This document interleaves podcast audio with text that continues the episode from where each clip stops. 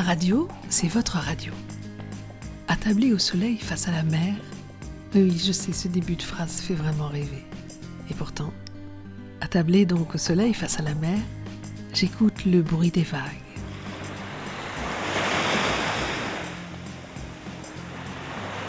Le cri des mouettes. La vibration du petit vent qui caresse mon visage. Et sur ma droite, je vois des parterres de coquelicots de toutes les couleurs. Mais c'est tellement joli. Ça me donne envie de chanter. Bon d'accord, ça, je m'abstiens. Mais alors, au moins de partager et de vous adresser un bouquet de bonheur pour vous souhaiter une belle journée.